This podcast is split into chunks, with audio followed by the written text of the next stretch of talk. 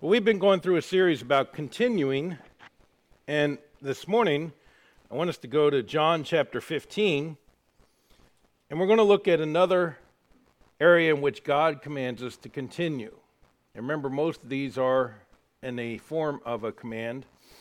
John chapter 15, and the word continue used here in this passage again is the Greek word meno, translated abide or and continue. Okay, so you see it translated two different ways here in this passage. And again, the word has the idea of remaining, dwelling, or feeling at home. So we've seen that we're to continue in the things we have learned, we're to continue in the word, but today I want us to see that we're conti- continue in the love of Christ. Continue in the love of Christ. Abide there, dwell there, feel at home there. That is so important for us to grasp, Christian, to be abiding in the love of Christ.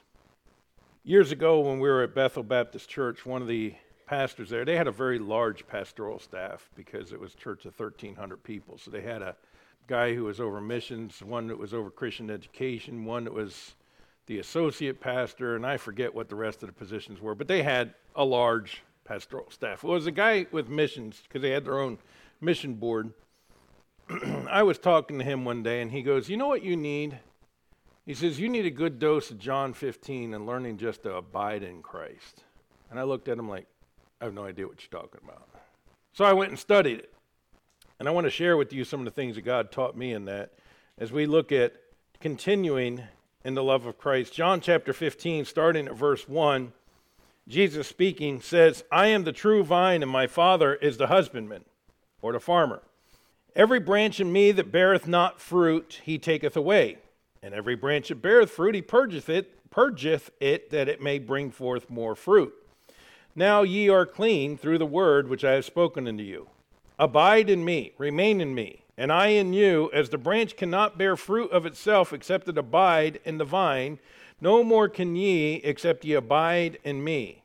I am the vine, ye are the branches. He that abideth in me, and I in him, the same bringeth forth much fruit, for without me ye can do nothing. If a man abide not in me, he is cast forth as a branch and is withered, and men gather them and cast them into the fire, and they are burned. If ye abide in me, and my words abide in you, ye shall ask what ye will, and it shall be done unto you. Herein is my Father glorified, that ye bear much fruit, so shall ye be my disciples. As the Father hath loved me, so have I loved you. Continue, there's the word, abide, dwell, remain, ye in my love. Verse 10. If ye keep my commandments, ye shall abide in my love, even as I have kept my Father's commandments and abide in his love. These things have I spoken unto you, that, that my joy might remain in you, and that your joy might be full. This is the commandment that ye love one another as I have loved you. Greater love hath no man than this, than a man lay down his life for his friends. Ye are my friends, if ye do whatsoever I command you. So here's how I want us to examine the concept of continuing in his love this morning. First, we continue his love by drawing near to him. And we'll see that in verses 1 through 8. We continue in his love by drawing near to him. Secondly, we learn uh, that we continue in his love by doing as he commands. We continue in his love by doing as he commands. We'll see that in 9 through 11. Then we continue in his love by demonstrating his love to the brethren. Continue in his love by demonstrating his love to the brethren, and we'll see that in 12 through 14. So let's ask God for his guidance, please. Father, we again thank you for your love for us.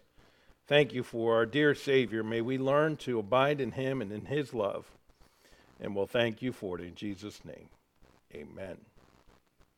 So let's see the first point drawing near to him. You see, Jesus is the vine.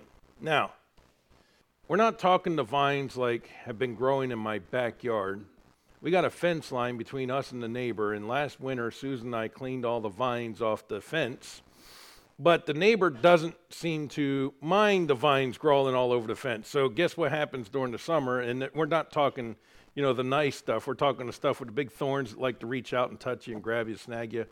Well, it starts to get all over the fence again, and so is the poison ivy. And I got proof of that right here. See? But anyhow, we went and we picked all that off. That's not what we're talking about. This is more talking like a grapevine, okay? And so you get the main vine, and then you got all these branches, and then the branches produce grapes. Can the branch produce grapes if it's apart from the vine? No. It has to be in the vine to get its life, right? We know that. It's very simple. But, you know, many times as Jesus taught, he used very simple things that we could observe to help us understand spiritual truths. And so, in the same way that a branch must continue in the vine in order to be able to bear fruit, so you and I must continue in the vine, Jesus Christ, in order to bear fruit. Now, what does it mean to continue in Him then? What does it mean to dwell in Him, to remain in Him? I thought once I was saved, I'm always saved. Is that not true? Okay, so what does it mean then to continue, to abide in Him? Work at it to make it better. Any other thoughts? Keep learning. Continue in the Word, which we saw last week, and in prayer, which we'll look at later, because that's another command continue in prayer, so that you can know the Lord better. Any other thoughts? Become more like Him, less like the world. Now, let's use many of you in the room are married, so let's use you and your spouse. When you are trying to please your spouse, trying to, to help your spouse grow in the Lord, you're trying to provide, you're trying to do the right things, you can be together comfortably, right? But when you do something that you shouldn't do, something that offends your spouse, something that, whatever, you're not comfortable there, right? For, until you get the matter settled, until you get the matter right, there's tension in the home, right? Everybody agree? So it is in our relationship with Christ that, and this is what he's saying if you demonstrate my love to others, if you obey my commands, we are dwelling together. But when I'm disobeying Christ, am I at home, if you will? Going back to the meaning of the word. Am I at home with Christ? No, because I know I've done wrong, right? Until I get that matter settled. And so it is all these things that you have mentioned kind of wrapped up in one because if I want to continue in a proper relationship with Him, then I need to follow Him. I need to obey Him. I need to demonstrate His love toward others. I need to do those things that He's commanded me to do so that I can dwell comfortably with Him so that no matter where I am, what I'm doing, I can continue to practice the presence of Christ with me at all times because He is. And so there's nothing I should say, nothing I should do, nothing I should be listening to that would offend Christ because I'm dwelling in Him. Does that make sense? If we would do that, I believe it would check off a lot of things in our life. As a matter of fact, I had somebody recently talking to me saying something about that whole idea of you know, if you keep practicing the presence of Christ, there are certain things in life that you just like, you know, I don't think Christ would be pleased with this. That's the point, folks. If he's not pleased with it, then why am I doing it? So the branch, verses 4 and 5, can do nothing without the vine. If you take a, a branch and you cut it off from the vine or a tree or whatever, the branch is now dead it's not going to bear fruit again. You can't take a branch, cut it off the tree. My wife and I were trimming the cedar tree in our front yard because it was growing up close to the house and uh, touching the front house. So I grabbed my little chainsaw and I cut off some of the branches. And she goes, Ooh, this one looks really cute. This is right before Christmas. So she has me get a bucket and put the branch in the bucket and stick it on the front porch so it looks like a tree there. You know what the problem is? It had no roots. It was not a tree. It was just a branch stuck in a bucket. And after about a month, it looked like a branch stuck in a bucket. it did not look like a tree anymore. Kind of like your Christmas tree. You know why you throw it away? Because it's dead. And if you left it up, like one guy I knew used to leave it up till Valentine's Day, and I always was worried his house was going to burn down because the branches were so dry and the needles falling all over the place by then, but he refused to get rid of his tree. Apart from the life giving vine, it is dead. Now, I am glad Jesus is not talking about us being out of the family as a, as a born again believer, right? We can't lose our salvation. But you know, I can live as the dead world lives apart from Christ. It is amazing to me what Christians apart from God, a backslidden Christian or a carnal Christian, are capable of doing. Colossians 3 3 For you're dead and your life is hid with Christ in God. The strength we need comes from Christ. Philippians 4:13, I can do all things through Christ, which strengtheneth me. Because just as that branch is getting its life, getting the water, getting the nutrients it needs through the vine, so you and I are getting that life through Jesus Christ. Because my strength is not sufficient. 2 Corinthians 3 5 not that we are sufficient of ourselves to think anything of ourselves, but our sufficiency is of God. We need to realize I am not self sufficient. I cannot do anything without Christ. I've said before, the problem is is there so many things we do because we've made it more in many churches more program oriented than Christ centered that you can go to church and all the programs can just go right on but is there really any power of God working? It's a scary thought being a pastor, realizing that if I am up here apart from the Holy Spirit, this is a vain, worthless exercise because I can do nothing. It's the working of God that matters. And if the Holy Spirit isn't here working in our hearts, working in our midst, this is all in vain. But I'm glad in my weakness his strength is made perfect.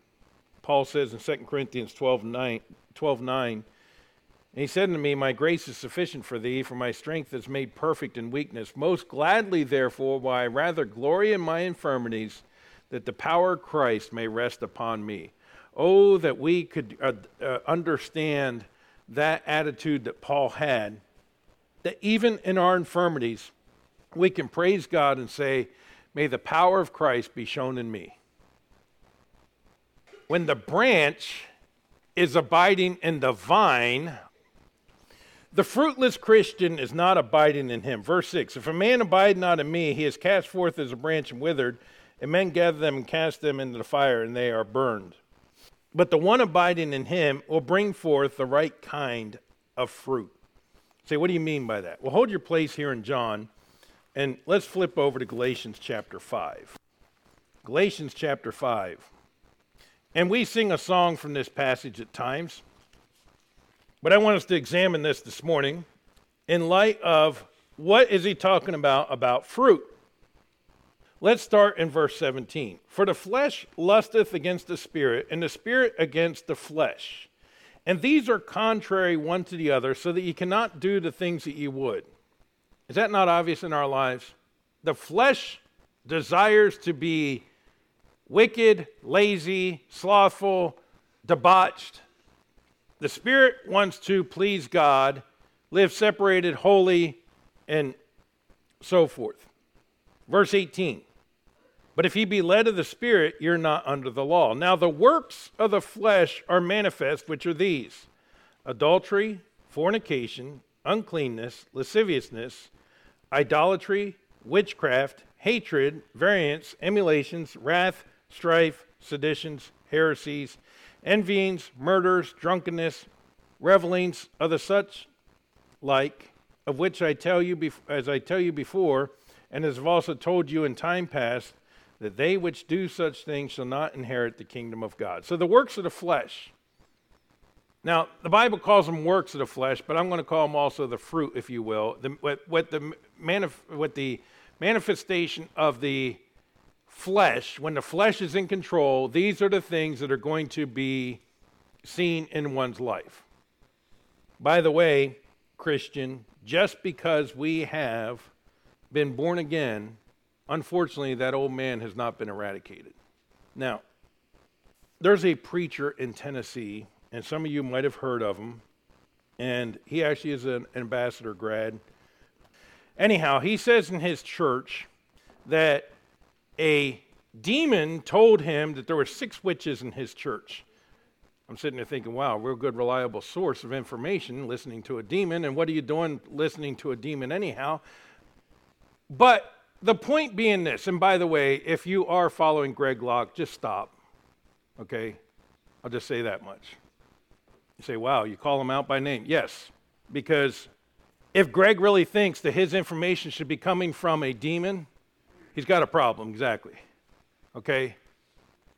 But here's the point there are some who believe that you can somehow mix witchcraft and Christianity.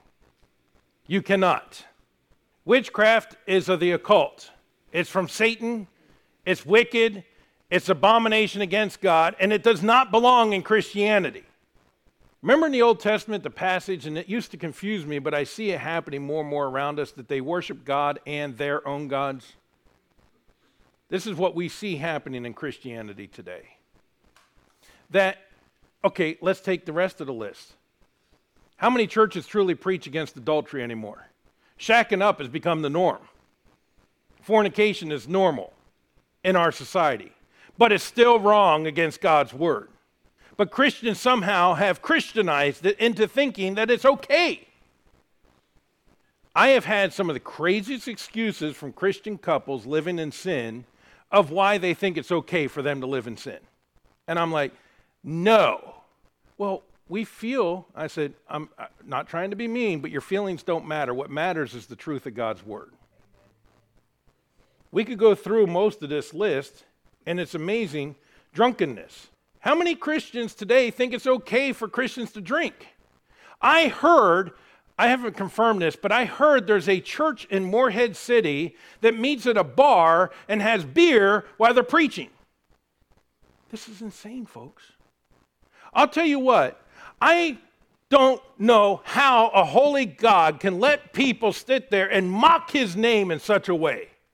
I'm glad he is long suffering, aren't you?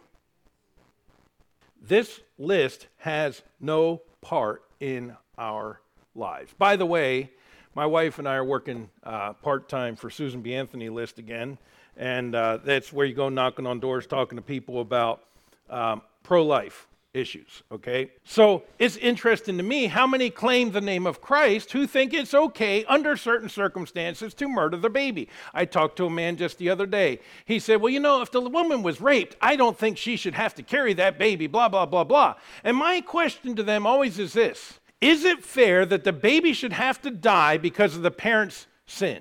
I never thought of that way. How do we get so convoluted in our thinking? I'll tell you what it is. We are not abiding in Christ. We're not thinking like Christ because we're not walking with Christ. If we want to think like Christ, we need to be in His Word, we need to be praying, we need to be walking with Him so we can think like Him. Because the old man does not think that way, and it's, it's, it's permeating Christianity today. Of all this list, I can go through every one of these and name you instances of almost every one of these you see happening by people who claim the name of Christ, and it's wrong. Well, let's go to verse 22. Let's talk about something good for a while. But the fruit of the Spirit, Okay, so if I'm abiding in Christ, right, I'm getting my life from the vine, I have the indwelling Holy Spirit, He truly has reign in my life. This is what should be coming forth then, not from me, but from the Spirit in me, from the life I have in Christ. From abiding in Christ, continuing in Him, what people should see is love, joy, peace, long suffering, gentleness goodness, faith, meekness, temperance. Against such there is no law. You say, Well, I don't have those qualities. Then maybe it's time to look and to say, Am I abiding in Christ? Now, I understand every one of us has that old nature, and every one of us has the tendencies to sin, but that doesn't make an excuse for us to. We need to realize that is a weakness of the flesh and surrender that area to the Holy Spirit of God and allow Christ to, to change us into His image and abide in Him. So, the works of the flesh, when we're trying to do it our way, the fruit of the Spirit is a result abiding, of abiding in Him. Let's go back to John. Here's a reason for abiding in Him and bearing fruit. Herein is my Father glorified, that ye bear much fruit. So shall ye be my disciples. I still don't get, I can't get over the fact that when I simply obey God and do what He wants me to do, to live a wholly separated life unto Him, that it glorifies Him, it brings Him pleasure. But I want to please Him. And that should be the desire of each of our lives is to please God. And so the way we please him is by obeying him. Philippians 1:11 being filled with the fruits of righteousness which are by Jesus Christ unto the glory and praise of God. You see the glory belongs to him not us. Matthew 5:16 Let your light so shine before men that they may see your good works and tell you what a wonderful person you are. No, but that's unfortunately how too many Christians live. And why I already mentioned his name, part of the reason why I besides the fact that he thinks he gets his advice from demons, I'm against Greg Locke is because I've known him since I was in college. And I know this sounds like a very judgmental statement, but I have seen him seem more worried about the praise of men throughout his entire ministry. No, the verse says that we let our light so shine before men that they may see our good works and glorify our Father which is in heaven. You see, I shine his light not so that they will come to me, I shine his light so that they will come to him. I'm just a vessel. I'm just a conduit. I'm just a flashlight or mirror more more realistically, right? Because I'm just to be reflecting his light. So let's move on to point number 2, doing as he commands. Verse 9, as the Father hath loved me, so have I loved you. Well, we could stop here all day, couldn't we? And talk about the love of Christ. 1 John 4:19. We love him. What's the rest of the verse? Because he first loved us. Name some ways in which Christ demonstrated his love for us. He died on the cross of Calvary. He came. He left the glories of heaven behind to come to earth. He took the beatings, I heard. He allowed sinful men to beat him. I'll tell you what, I don't think there's a man here today that if somebody were to spit on you or to hit you in the head, that your natural reaction isn't want to come back swinging. They did both to him. Yanked his beard out. That had to hurt. What other ways did he demonstrate his love for us? He became part of his own creation, he became a man. Folks, let's not take lightly the love of Christ and how he demonstrated that love for us.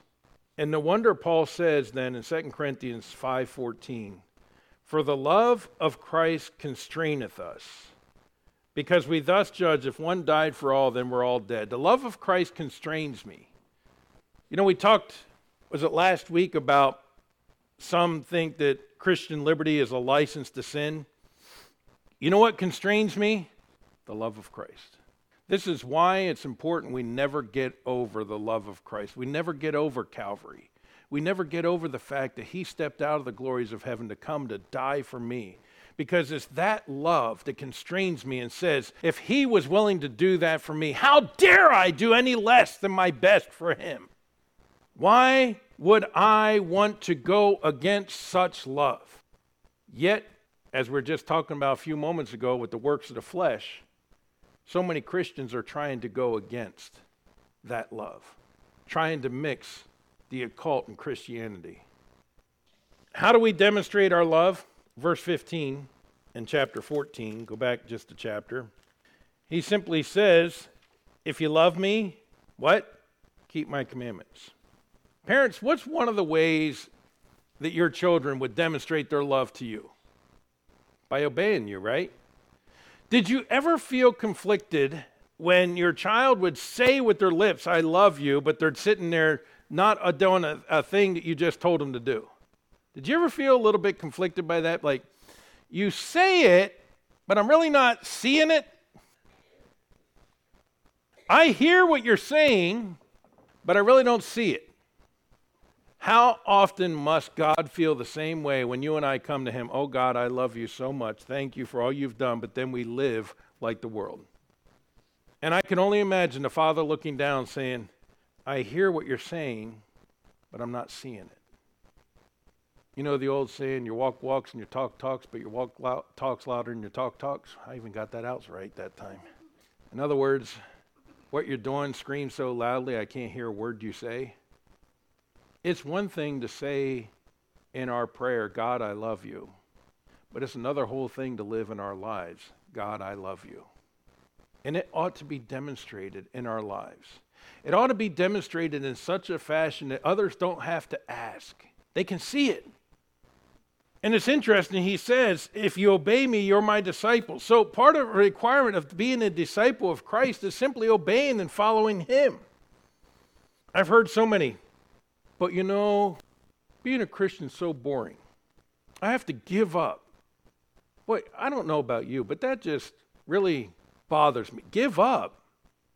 Give up wickedness, give up sin, give up the destruction that you're, you're the path of destruction you're headed on. Give up the guilt, give up the I mean, wow. That yeah, that seems like something so bad that I want to give up. Or some, you know, something that's so good that I want to hold on to, whatever. You do realize God's commands are not to be grievous. They're not sitting, God's not some mean ogre sitting there thinking, how can I make their life miserable? I know, I'm going to come up with these rules. That's not what, that's not our God. I've been in churches that treat God that way. If you don't do this, God's going to be angry with you. If you don't do this, God's going to be mad at you. And you better be doing this and you better be doing that. Listen, I'm not saying don't do those things because we don't want to continue in sin that grace may abound, as Paul says.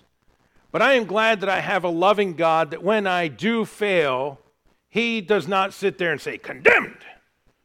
Zap, gotcha. I was waiting for that moment. Ha ha ha ha. That's how we treat God. I'm glad he's not that. Jeremiah 29 11. For I know the thoughts that I think toward you, saith the Lord Thoughts of peace and not of evil give you an expected end. I'll tell you what, as the Father looks down on this world today, as he looks at the condition of his church, as he looks down at the condition of the nations of this church, I believe instead of that the, the heart of God is broken. I sent my son to die for you, and you're rejecting him. I have a way that's a way of peace, but you're rejecting the way of peace. Now, yes, God is a God of judgment, and his judgment will fall, but I'm glad that he is a long suffering God, not willing that any should perish, but that all should come to repentance. And right now, his arm of mercy is being extended, his arm of grace is being extended. But let me tell you something if we continue on the path we're doing, we're going to end up seeing the judging hand of God. And it's not because it's what he desired, it's because we forced his hand to do so. And we need to get people to understand that. It was not God's desire to judge man. It was not God's desire for man to go to hell. He didn't create hell for man. You know who chose that? Adam did. And every one of us since then. Could you imagine before the foundations of the world were ever laid? God the Father, God the Son, God the Holy Spirit determined the redemption of this creation that they're about ready to create because they knew that man would sin against them. And God the Son said, Father, I'll go at the right time. I'll go. I'll give my life for them. Before he ever created us, he already had the plan. How can we not say that that's such a great love? It's something to get excited about. And when we think of that love, man, why would I want to be anywhere else? Why wouldn't I want to feel at home there? Why wouldn't I want to continue there? Well, let me give you this point. We're going to have to close. His commands are not burdensome. 1 John 5 3. For this is the love of God, that we keep his commandments, and his commandments are not grievous. Didn't Jesus say, Come unto me and take my yoke upon you? My yoke is easy, my burden is light. Oh, there's work in Christianity, there's work in serving Christ. Yes, there's hardships. Yes, there's hard times. But let me tell you something the joy of serving Christ far outweighs the pleasure of sin for a season and the destruction that comes with that and the guilt that comes with that. And many of this room know exactly what I'm talking about. Even though we know the Father has forgiven us of our past, and it's as far as the East is from the West, if we sit there and we start thinking about it, we can end up feeling guilty about those sins. But the great thing is, is I've been released from the guilt. I don't have to, but my you know, I still look at the past and I'm like, oh, I wish I hadn't wasted those years. I wish I hadn't wasted that time. I wish I hadn't done those things. But I am glad that He has forgiven me of it. And I am glad that I no longer dwell in that, continuing to live a life of regret. There is a yoke. You know what a yoke's for? You put it on an animal to make it work. But you know what the beauty of it is? Jesus says, My yoke is light. You know why? Because guess who's in the yoke with me? And guess who's really doing the real work? I'm just kind of there for the ride, you know what I'm saying? God's right there with me. Because does not Paul say in Corinthians, we're co laborers with God? Think of that. Who do you work for? I work for God. Christian, every one of us can say that. I work with God. Now, the world might look at you crazy, but those of us who understand that passage understand what you mean because I am a co laborer with God. But truthfully, here's the thing it's Him doing the work. I'm just yielding to Him. I'm just saying, Lord, I'm a vessel. Use me. But He only wants to use clean vessels. So I have the responsibility of keeping the vessel clean so He can use it. Really that simple, folks. We have more that, Lord willing, we'll cover next week about abiding and continuing in His love. But let's remember that we continue in his love by drawing near to him and by doing as he commands. And we didn't even finish that point, but we'll come back to it, Lord willing, next week. Let's close with a word of prayer.